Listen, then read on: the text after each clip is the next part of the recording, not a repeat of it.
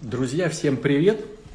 Сегодня хотел э, с Ромой Головановым на Спасе провести эфир, но по техническим причинам, по форс-мажорным обстоятельствам э, не получилось сегодня этого сделать, поэтому, друзья, чтобы уже каким-то образом немножко все равно поговорить, немножечко какие-то вещи осветить, потому что вопросов вы задаете очень много, хочу вот с вами здесь, в этом эфире по Э, разговаривать, э, какие-то вопросы ответить. В общем, чтобы время зря не терять, давайте все равно сегодня поговорим.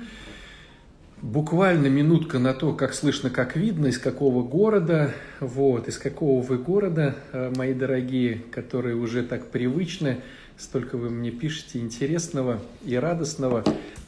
Порой ваши отзывы дают, конечно, хороший позитив, когда уже очень тяжело и не хочется ничего делать, от уныния, конечно же, э, все-таки э, все-таки хочется благодаря хорошим вашим отзывам дальше продолжать что-то творить, думать, анализировать, систематизировать и вам выдавать. И сегодня тема нашего э, вот эфира в том, чтобы разобраться в такой теме, как претензия, очень важная тема, претензия. А второй момент, э, как не вляпаться э, в то, чтобы эти претензии и обиды не овладели э, вот мной самим, да, ну, каждым из нас. Итак, друзья, смотрите, первый момент важности претензий заключается в том, заключается в том, что нам всегда кажется, что кто-то виноват, кто-то виноват, э, кто-то или что-то. И здесь нужно понимать одну важную вещь. Э, любые претензии надо рассматривать со стороны, э, виноват ли в этом я или не виноват. Вот тогда с этим можно что-то делать. И скажу однозначно, что всегда будешь виноват любые претензии – это «я в этом тоже виноват». Так мозг не думает. Мозг так не заточен на эти все истории. Мозг считает, что надо кого-то обвинить. я буквально в двух словах расскажу, а, почему это происходит. Сейчас, буквально несколько секунд. Несколько секунд. Там звонит. Вот, буквально несколько секунд от, отвлечений, да. Так вот, смотрите, э, что происходит. Э, мозг является той структурой, которая э, полностью следит за всей ситуацией в организме и полностью контролирует ее, и она главенствующая. Поэтому для самой психики важ, важно сохранять именно психологическую энергию организма, а не физиологическую. То есть это стратегически важный запас, именно э, психологическая энергия. Самое сильное, что является восстановителем психологической энергии из всего, что есть, это сон. Поэтому нужно сделать так, чтобы ты сегодня ночью заснул. И психика придумывает тысячи вариантов, как тебе сегодня ночью заснуть. Как это делается? Как это делается? Представьте себе ситуацию, что вот я вам что-то сейчас рассказываю. Я вам что-то сейчас рассказываю. Но картинка, которая есть в моей голове о том, что я вам рассказываю, это очень большая, красивая картинка – она какая-то может быть сочная, цветная, с какими-то изгибами, какими-то вот идеями. я думаю, о, сегодня на эфире я э, расскажу людям какую-то вот э, мысль. Она у меня есть в голове. Но когда я начинаю вам эту мысль рассказывать, то мой э, речевой аппарат, моя вербалика, она не передаст ни в коем образе то, что у меня есть в голове в моих мыслях. Вернее, я буду думать, что я вам это говорю так же, как я хотел это э, в своей голове, да, интерпретировать, но это будет все равно, ну, так по-честному, наверное, 40%. То есть из 100%, которые есть в моей голове, идеи, я вам вербально передам только процентов 40. Это все, конечно, зависит от опыта, от э, подвешенного языка, от каких-то начитанностей книг, но я говорю про среднестатистического человека. Процентов 40 я вам передам. Когда вы сейчас слушаете меня в эфире, вы не слушаете меня на 100%, вы отвлекаетесь, вы смотрите на мое лицо, там, на мою рубашку, вы паритесь о том, постирано ли белье или нет, а действительно ли дадут вам зарплату или нет, а муж придет трезвый или, или пьяный, а дети учили уроки или не учили, а он меня любит или не любит, а что сделать правильно или неправильно, а выгулили ли собаку или нет. То есть у вас есть кучу своих личных э, каких-то жизненных э, заморочек. И когда вы слушаете меня, вы постоянно отвлекаетесь. Эти заморочки могут быть э, именно ментальные, а могут быть физиологические. Допустим, вы хотите в туалет, э, но не хотите пропустить эфир, или вы хотите курить, или вы объелись, или вы опились, и вот вы сидите с таким животом. То есть всякое получается вот такое наслоение разных мыслей, идей и чувств, оно вас отвлекает. В результате из 40%, которые я вам говорю, вы услышите, ну, наверное, это я сейчас так, знаете, красиво рассказываю, процентов 20. То есть из всего, что я сейчас вам, вот от 100%, что есть в моей голове, я вам передам процентов 20, вернее, останется в вашей голове, процентов 20. А теперь мы берем как бы окружность, подразумевая под ней э, вот полностью 100% моего восприятия. А я получил только 20%, да? Так вот, мозгу страшно, психике страшно, непонятно. Вот когда непонятно и страшно, все как-то тяжело. И психика залепляет э, 80% э, вот, пустоты, залепляет какими-то своими стереотипами, историями, идеями. И в результате получается, что вы вроде как меня слушаете, что-то понимаете. Но на самом деле психика залепляет так, чтобы вы сегодня спокойно заснули. То есть, если я сейчас скажу какую-то фразу, которая вас взбудоражит, то, дойдя до кровати, психика придумает что-то, чтобы вы сегодня заснули спокойно. Либо вы скажете, да, говорит какую-то ерунду. Попы все такие. Либо «Ой, куда катится мир, что за ерунда?» Или «О, это только не у меня». Или, или что-то еще. Но в результате получится так, что сегодня я засну спокойно. Перекинув ответственность за информацию на другого человека. В данном случае сейчас это будет на меня. Если, допустим, вы взяли в долг 40 миллионов долларов и не можете их отдать, как вам заснуть спокойно? Ваша психика придумает что-то, чтобы рассказать вам о том, что те плохие, они наворовали денег, вам нужнее или что-то еще, и вы спокойно заснете. То есть это говорит о том, что э, когда мне нужно заснуть и восстановиться психологически, придумываются какие-то истории. Так вот, мы сейчас говорим о претензиях. Претензии говорят о том, что не я виноват в сложившейся ситуации. Нам нечего есть. Дома муж не приносит. Не я в этом виновата. Он же не приносит еду. Мозг не, раз, не разворачивается так, что я сделала не так, что муж не приносит еду. А, он не приносит еду, он виноват, я засну спокойно. Там он перестал мне писать классные смски он перестал мне писать. Не я стала как-то себя неправильно вести, что он перестал мне писать классные смс -ки. Я веду себя нормально. Я веду себя так же, как вчера и как полгода назад. Он перестал мне что-то делать. Э, мне не дали зарплату. Они мне не дали зарплату. Не я отработал халтурно и плохо, они мне не дали зарплату. То есть получается, что всегда, когда есть претензия, автоматически, чтобы мне сегодня спокойно заснуть, я претензию отправляю к какому-то источнику, но ни в коем случае не к себе. Если вдруг я понимаю, что отношения в семье – это была моя э, плохая ответственность. Если не заработанные деньги – моя плохая ответственность. Если то, что муж ругается или жена ругается матом на меня – это моя плохая ответственность. То есть я в этом виноват. Он же не ругается со всеми матом. Вот с этим он не ругается, и с этим не ругается. Почему он ругается со мной? На этого он голос не повышает, на этого голос не повышает. Почему он повышает голос на меня? В чем я плохо отработал, что другой человек так себя ведет?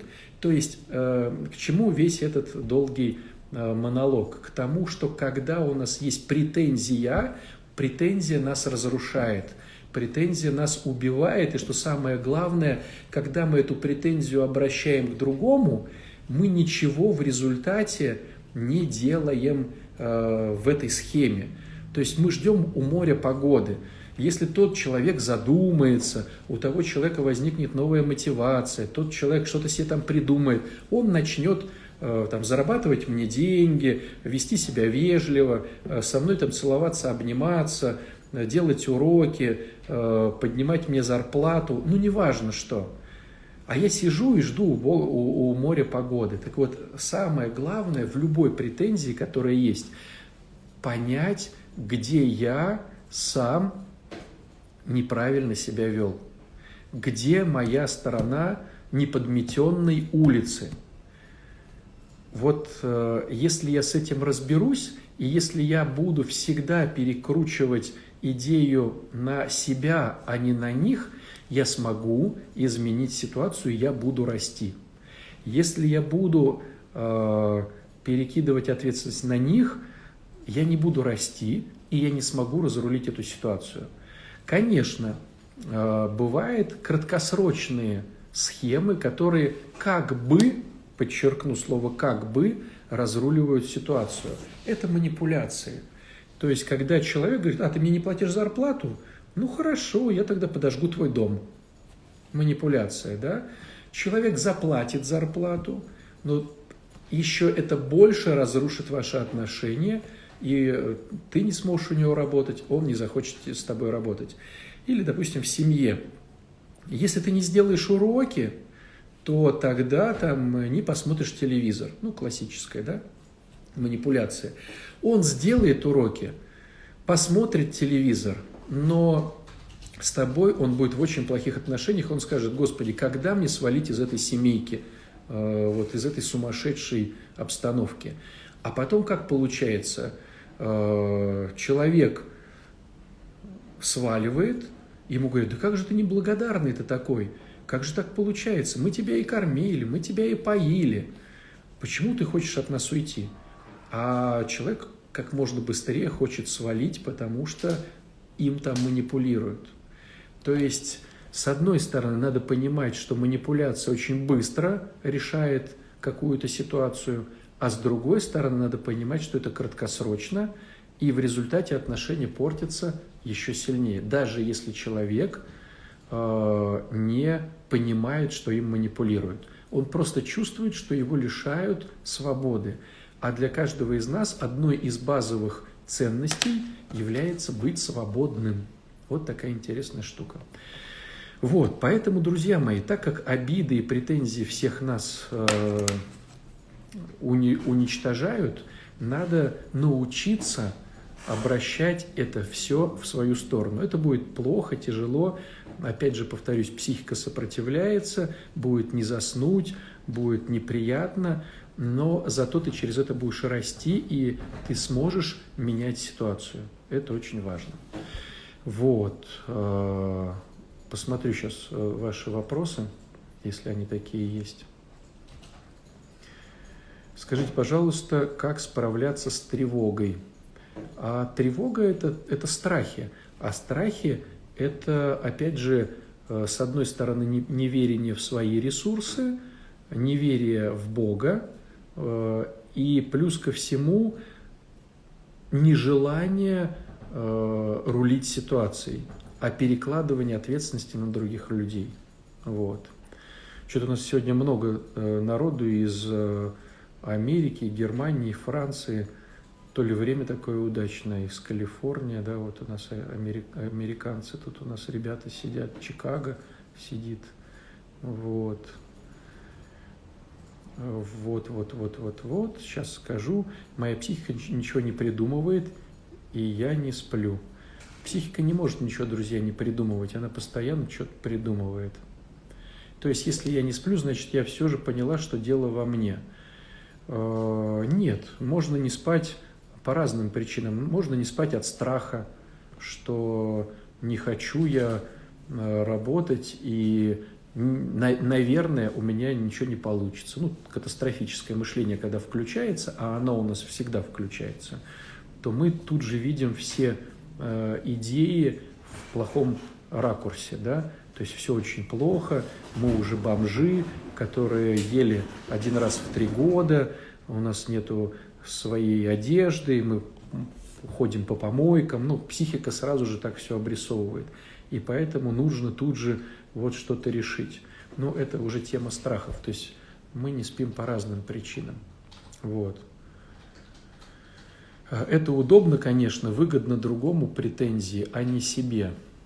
А, тут еще какой момент, друзья, есть. Понятное дело, что тот человек тоже, наверное, не прав. Очень часто бывает. Но опять же повторюсь, что это никак не меняет ситуацию. То есть, если он не прав, ты ничего с этим не сделаешь. Можно только сделать что-то с собой, и то это очень сложно. А если человек срывается, я просто для него клизма, в чем моя недоработка? А, ну, почему человек срывается на вас, а там не на мне или на ком-то еще? То есть, вероятно, вам нравится быть клизмой, поэтому и вы как бы нашли друг друга. То есть вы выигрываете чем-то от него, а он выигрывает чем-то от того, что вы его клизма. Э, вот. Если вам это не нравится, посмотрите, э, чем вы выигрываете от него и ну, придумайте, как этим не выигрывать или сделайте какую-то другую конструкцию. Ну, допустим, э, зато он меня кормит. Да, он на мне срывается, приходит с работы и срывается на мне, но зато он меня кормит. Если вам не нравится, найдите другого кормильца, да и все. Отче, сегодня начала молиться только своими словами, очень сложно молитва утренней и вечерней, сами идут, знаю почти все наизусть. А это момент, э, у нас пошел марафон э, «Дитя Бога». Ну, он официально начинается 27 сентября, а уже как неделю, ну, с э, воскресенья пошли уже задания дополнительные для тех, кто хочет размять свою психику, чтобы в марафон войти уже таким размятым. И там э, есть задание, одно из заданий «Начни пока молиться своими словами». И вот уже кто-то из марафоновцев, э, значит, э, обратку дает. Сохраняйте эфиры на Ютубе, пожалуйста. Здесь они точно сохраняются. Про Ютуб, да, я передаю своей, своей команде, вроде как получается это. Можно чередовать или надо стараться сейчас только своими словами? Это опять из этой, э, из этой истории. Э, я бы сказал э, своими словами старайтесь. Как вы думаете, батюшка, я живу с больными стариками уже 23 года и все время в молитвах и люблю своих стариков. Я на улице, кроме магазина, 30 минут и везу к врачу больных стариков и так 23 года. Вот. Не знаю, про что вопроса, потому что не было. Вот, отец Александр, скажите, если не манипуляция, то что применять? Посоветуйте, пожалуйста. Смотрите, манипуляция – это э, привычная для нас стратегия, которая работает краткосрочно, но портит потом очень сильно ситуацию, и вы потом э, раз манипулируя, два манипулируя, 22 раза манипулируя, потом не исправите ничего. То есть люди, как только э, смогут получить свободу, они от вас будут бежать.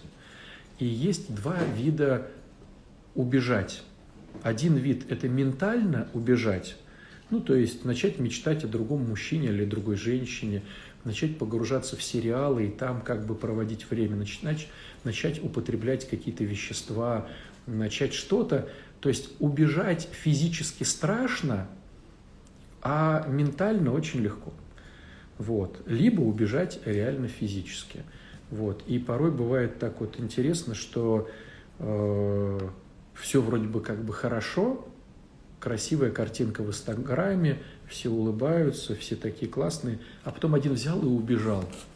И тут нету понимания, как же так, все же было хорошо. Нет, там просто были манипуляции, манипуляции, манипуляции. Человек терпел, терпел, терпел, и потом все-таки свалил. Вот. Нужно ли э, психике помогать успокоительными средствами, когда в жизни происходят перемены. Вы знаете, вот, ну, я не психотерапевт, э, я могу так сказать, что ну, я, я говорю как дилетант, который видел работу психотерапевтов и хорошую, и плохую. Э, как я оцениваю, что она была хорошая или плохая? По последствиям, которые происходили. Так вот, э, бывает ситуация, когда человеку не вырулить самому. Ну вот реально не вырулить. И он уже неадекватус полный. И если не применить э, какие-то успокоительные пилюльки, то там бесполезняк будет. Это одна бывает схема.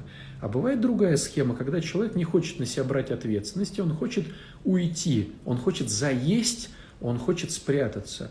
Да, он там э, начинает употреблять да, какие-то вещи, он не, и когда он погружается в спокойствие, он не решает проблем, связанных с этой ситуацией.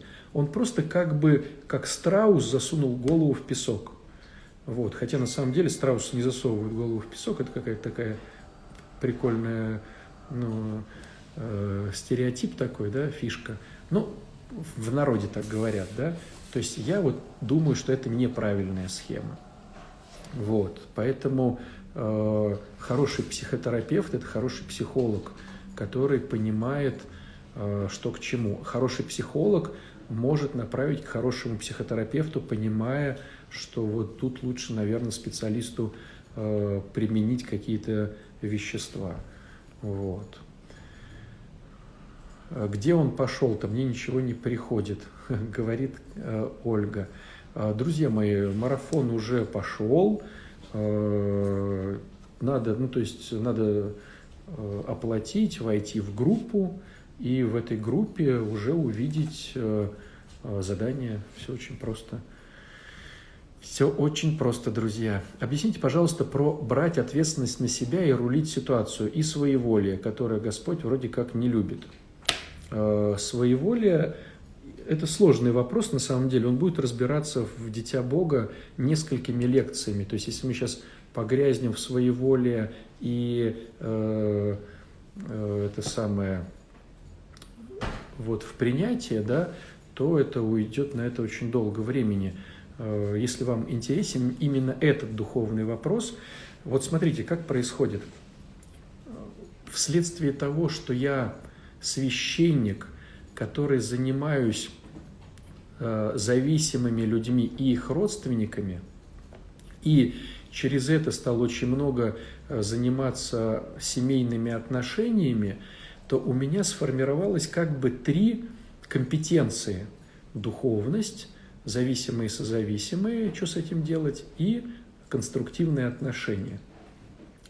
И я стараюсь как-то это все передать. Есть вопросы легкие, ну, спросил, ответил, спросил, ответил. Есть вопросы поглубже, а есть вопросы реально на несколько лекций, когда нужно объяснить сначала одно понятие, потом второе понятие, потом третье понятие – и в результате этого всего э, родилось э, два курса.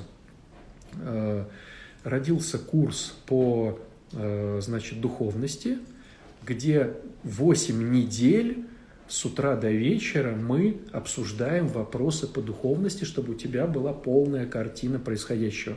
Такая микрокатехизация. Вот. Э, вопросы по поводу отношений сформировались в проект «Счастливая женщина», который, если Господь управит, будет начинаться в феврале. Вот. А вопрос, э, касаемый зависимых людей, он есть, ну, ну вот, он сформировался, он просто не в частном доступе. Я его э, читаю эти лекции, провожу семинары, когда посещаю какие-то реабилитационные центры или э, специальные какие-то ну, такие э, конференции, да, или как сказать, ну, допустим, проходит там э, в Пскове какой-то большой съезд молодежи, где нужно э, много поговорить об ораторском искусстве с зависимыми людьми, о том, какую мотивацию выстраивать, или, допустим, органы да, приглашают правоохранительные, или сейчас вот есть запрос в Москве к курсантам э, МЧС, да, тоже надо будет сформировать на несколько дней ну, лекционный материал, который даст им э, конструкцию мотивации. Ну, то есть э, это не в частном доступе, а есть проекты в частном доступе. И вот один из проектов, который сейчас стартует 28 сентября, это «Дитя Бога», где мы разбираем духовные вопросы. Поэтому интересные духовные вопросы, хочешь не пыль с них стряхнуть, а узнать, то милости просим, записывайся там. Э, у, нас, у меня на странице есть ссылка, прямо в шапке профиля, э, на нее переходишь по, по, на эту, по этой ссылке, там все написано, как, чего, к чему, почему и, как, и так далее. Понятие крещения Святым Духом – это от Бога или от лукавого? Как это? Вот тоже можно туда. Сегодня просто хотел поговорить про претензии. Очень важный для меня вопрос, потому что очень много э, идет тем, а он, а она, а вот начальник, а так-то и так-то, а дети. И люди не разворачивают фокус на себя, вечно смотрят на то, как там другие. Поэтому вот хотел сегодня, пользуясь случаем, проговорить. А у меня нет никаких заданий на марафоне. Вот. Ну, у кого-то нету, значит, вы, может, не в том марафоне. Да, я уже начал, да, уже начался марафон, так здорово, столько знакомых, классная команда собирается. У меня нет никаких заданий, схожу, постоянно проверяю. А, ну, смотрите, там была первая тема, а, откуда, чего, как узнал. А, была вчера вторая уже тема, вот, начать молиться своими словами – Сегодня третья будет тема выложена. Чего вы? Э, задание Дитя Бога в самой группе в ВК. Вот. Здравствуйте, мне 14 лет. Как сформировать личность? Э, классный вопрос. Вот если бы мне было 14 лет, чтобы я сказал себе, да, называется. Э, я пробовал разные модели, друзья. И это, кстати, касается не только мне 14 лет, а мне 25 лет, а мне 40 лет, как сформировать личность. Вот. Э, я пробовал разные модели, разные систематизации. На данный момент мне нравится одна, которая э, при всей своей простоте показывает очень классные результаты.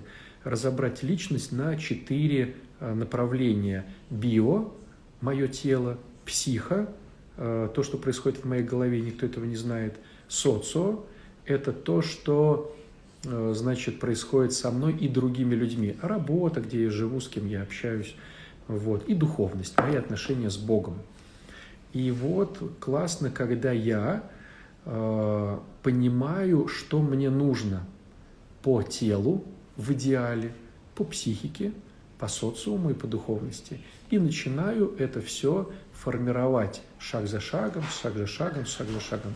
По большому счету, мы говорим о целеполагании. И э, семинар да, большой на целый месяц по целеполаганию будет как раз-таки, э, если Господь управит, в э, декабре. То есть пройдет Дитя Бога, будет неделька отдыха, и начнем э, месячный семинар по целеполаганию. Там классно можно будет нарисовать картину движения к своей личности мечты, да, вот так вот. Вот. А, ну, конечно, могу сказать, а, Мария пишет, да, то есть, смотрите, как интересно, в идеале а, женщина должна просто раскрыть себя. То есть, если бы написал парень, да, то парень как раз-таки формирует свою личность. Ну, если как бы придираться к словам, да, то парень, мужчина идет от нуля к бесконечности, формируя свою личность. Женщина уже готовый продукт, ей надо раскрыть свою личность. Вот. Как правило, это делает в конструкции папа. Вот. Либо потом придется сам, потом, либо муж, либо придется самой что это делать. А, так, подскажите, пожалуйста, на марафоне Дитя Бога, где задание смотрят? Я думала ВК. Там так это и есть. Если человек не признает болезнь свою, шизофрения, и отказывается. Ну да, что тут сделаешь? Вот так вот. Как распознать волю Бога? Это на марафоне ответим. Мой сын учится в другой стране, сейчас из-за карантина приехал домой. Обучение онлайн. Я его прошу оставаться дома, пока обучение онлайн, но он хочет уехать. Да, вероятно, атмосфера дома такая, что человек хочет свалить оттуда. Я знаю только, что сам без Бога. ты ничего сделать не можешь. Я пытался много раз, миллион книг прочитал, но без Бога ничего не получилось. Дело в том, что я кололся 20 лет, но благодаря Богу живой. Это здорово, что человек благодаря Богу ожил. Э, отче подруга ревнует и запрещает общаться со своей дочерью. Я сказала дочери, что маме стало неприятно, что мы общаемся. Все взрослые люди. Я не враг им. Дети моих друзей, мои дети. Как быть? Да если люди взрослые, то тут ничего такого нет. Э, хочешь общайся, хочешь не общайся. Если дети маленькие, то, конечно, ну, это воля родителей. Они отвечают перед законом и перед Богом про все эти вещи. Поэтому, ну, так как вроде как дети все взрослые, ну, пускай это будет их выбор. Вот. Если убрать манипуляции с подростком на семейном обучении, нет и мотивации. Как помочь ему найти внутреннюю мотивацию, если смысл обращаться к психологу? А, конечно, есть смысл обращаться к психологу, и э, есть прекрасный выход – это начать самому любить обучение. Вот. Дети нам очень сильно подражают, и э, если родители не увлекаются саморазвитием, то, конечно же, и дети этим саморазвитием увлекаться не будут, это однозначно, это раз.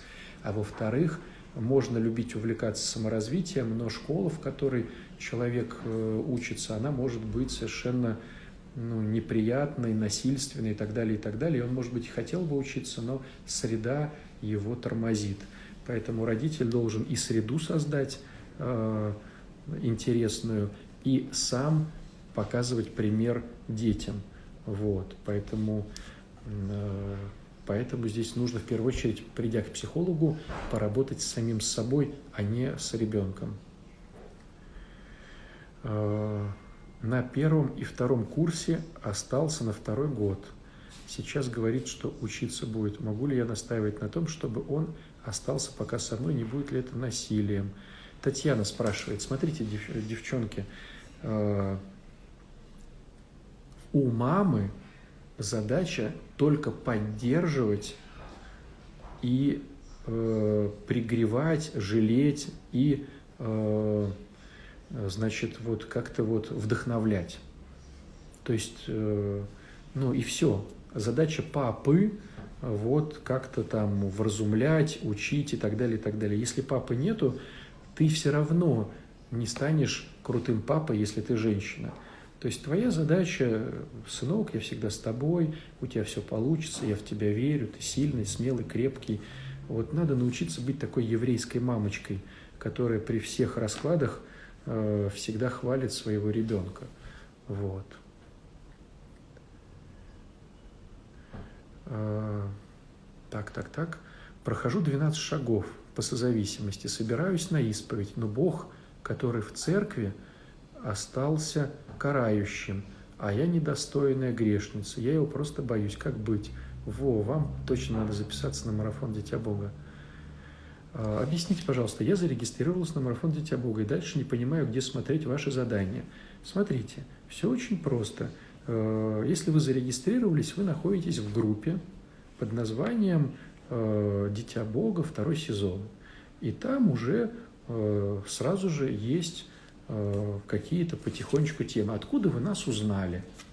Вот, рассказал, откуда узнали. Там э, вторая была тема, да, там знакомимся, вот познакомились, потом э, все, теперь учимся, пока, значит, молиться своими словами. Учишься молиться своими словами, пишешь в комментариях, получается или не получается. Сегодня вечером новое задание выйдет. И так вот мы потихонечку дойдем до э, понедельника, когда уже марафон начнется. Возможно ли, не страдая, пройти жизненный путь с Богом? Именно, или именно страдания меняют нас? Э, чисто теоретически, конечно же, не страдая, можно пройти весь путь, теоретически. Но практически получается так, что из-за первородного греха мы все с вами больше выбираем минус, и он нам вкуснее, чем плюс. То есть нам вкуснее не Бог, а Бог нам не так вкусен. скажем так. Поэтому, э, когда мы не выбираем Бога в своих решениях, мы, к сожалению, подвергаем себя ну, каким-то сложным ситуациям, в которых мы страдаем. Страдая, у нас появляется мотивация все-таки вспомнить о Боге и принять правильное решение в данной ситуации. Мы его принимаем и проходим этот путь. То есть получается, что инструкция к счастливой жизни – это Бог. А у нас в голове не Бог инструкция к э, счастливой жизни, а мы сами. Тем самым происходит страдание. Вот. Вот представьте ситуацию такую, что вы купили машину, и там в бардачке есть инструкция, что, допустим, надо залить масло, надо э, бензина залить, надо вот рулить как-то, а вы не хотите считать эту инструкцию, вы говорите, а, не хочу бензином заливать, хочу заливать, э, там, я не знаю, пепсиколой. Заливаете машину пепсиколой, и она ломается на трассе, а вы с детишками, навьюченные, вся машина, останавливаетесь на трассе, и в вас, не дай бог, еще там грузовик влетает. То есть вы страдаете. Но почему вы страдаете? потому что вы не прочитали инструкцию, которая написана, э, да, в которой написано, надо заливать бензином. Вот то же самое происходит и с Богом. То есть не Бог дает страдания, а мы, не слушаясь Его, не э, выполняя Его заповеди, к сожалению, обрекаемся на страдания. Вот, друзья, такие вот, э, такие вот дела. Отец Александр, проект «Дитя Бога» позволит вырасти духовно и поработать над собой как созависимое? Конечно, однозначно, да. Вот. Обращалась к психологу, очень помогла. В конце курса узнала, что она суфистка.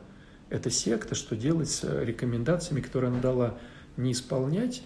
Э, ну, психолог – это просто психолог. Суфи, ну, суфист идет от э, э, слова мудрость, да, то есть она человек, который вот исповедует какую-то там свою идею под названием мудрости – Э, не думаю, что... Ну, конечно же, в идеале здорово, чтобы человек проповедовал Христа, но вы знаете, я видел православных порой э, психологов, которые проповедовали Христа и очень уводили от Христа, потому что на самом деле не были э, православными христианами, а только такими себя считали, хотя были с виду, ну, вернее, были по-настоящему язычниками.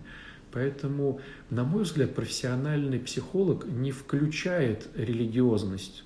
Ну, это как профессиональный э, зубник, там, стоматолог, не включает религиозность. Поэтому, э, конечно, все переплетено, и, конечно же, конструктивный христианин, будучи психологом, это очень здорово. Но порой, э, это, знаете, кстати, вот к разговору, вводить ли, вводить ли в школьное образование вот тему по поводу воскресной школы или вот познаний Бога и так далее, и так далее. Идея-то хорошая, но кто будет преподавать? И могут, может быть такой преподаватель, который вообще отвернет человека от Бога. Вот. А, то есть не важно, что он знает, важно, какой у него дух. И порой дух настолько не, не, не любовь, что лучше бы он молчал, чем что-то говорил. Поэтому вот. То, что она суфистка, я не знаю. Э, надо посмотреть эти рекомендации, наверное, так. Так вот за человека, ну, он может быть и иудей, и мусульманин. Это не значит, если он профессионал, он не включит свои истории э, в вашу тематику. Э,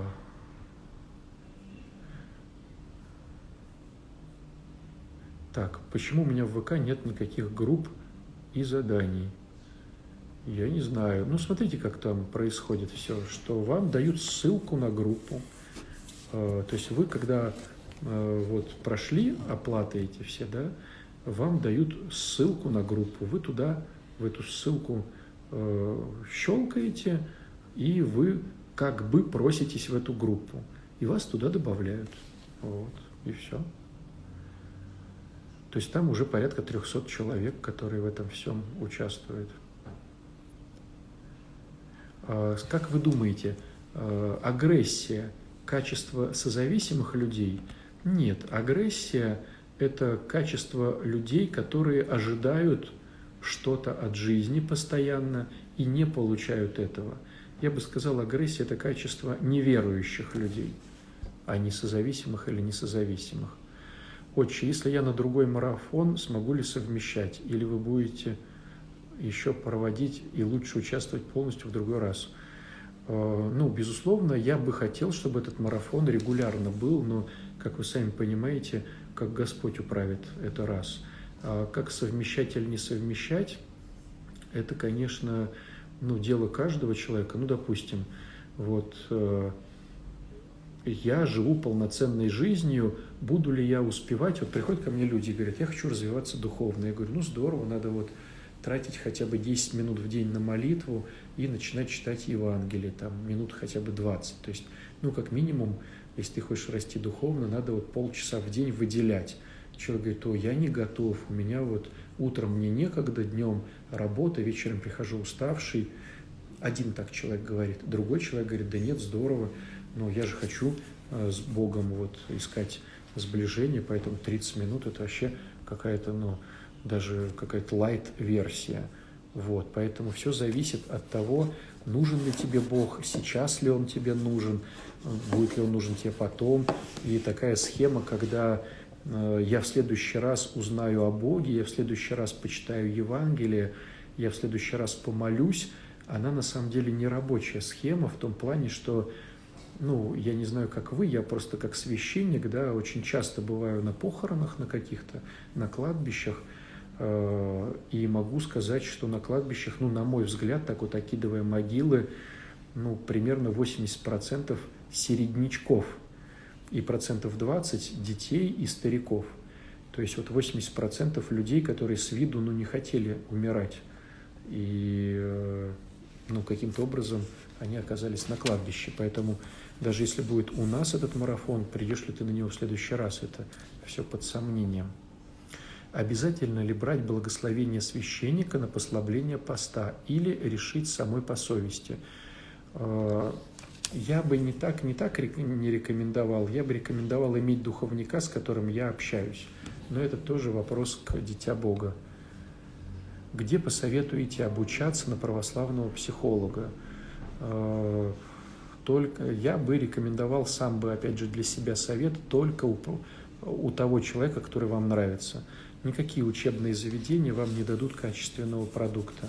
К сожалению, э, можем этот вопрос как-то вынести про, про обучение, э, во всяком случае, да, в Российской Федерации. Но, э, кратко говоря, лучше обучаться у человека, краткосрочно или у человека у одного пройти там три, три месяца, полгода у другого человека, чем потратить время в учебном заведении и ничего вообще не получить.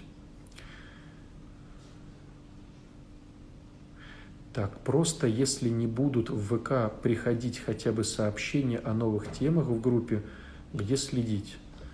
Просто вы входите в группу и там следите, э, что происходит нового. Э, Все валится из рук, не могу сконцентрироваться, молюсь утром и вечером и днем короткими молитвами что-то удерживает от посещения храма. Тоже можно обсудить эту тему в марафоне. Как побороть ревность? Испытываю к друзьям, если удаляют, уделяют время не мне. И к духовнику возникает это чувство. Да, ревность – это тоже очень интересный грех, который тоже надо очень долго разбирать. Видите, столько вопросов интересных, но Э, к сожалению, на них не ответить даже пятью минутами или даже десятью. То есть надо сначала разобрать, в чем выгода этого греха ревновать, чем э, идея низкой самооценки, почему у них так, а у меня не так, почему они обращают внимание на них, а не на меня. Ну, то есть там столько вопросов касательно этой всей штуки. Вот, друзья, э, вопросов много, давайте их оставим на следующий эфир. Э, зову всех через 15 минут. Сейчас немножко отдохну, и через 15 минут на площадке нашего храма «Неупиваемая чаша» такой желтенький кружочек у меня в подписках есть, если что.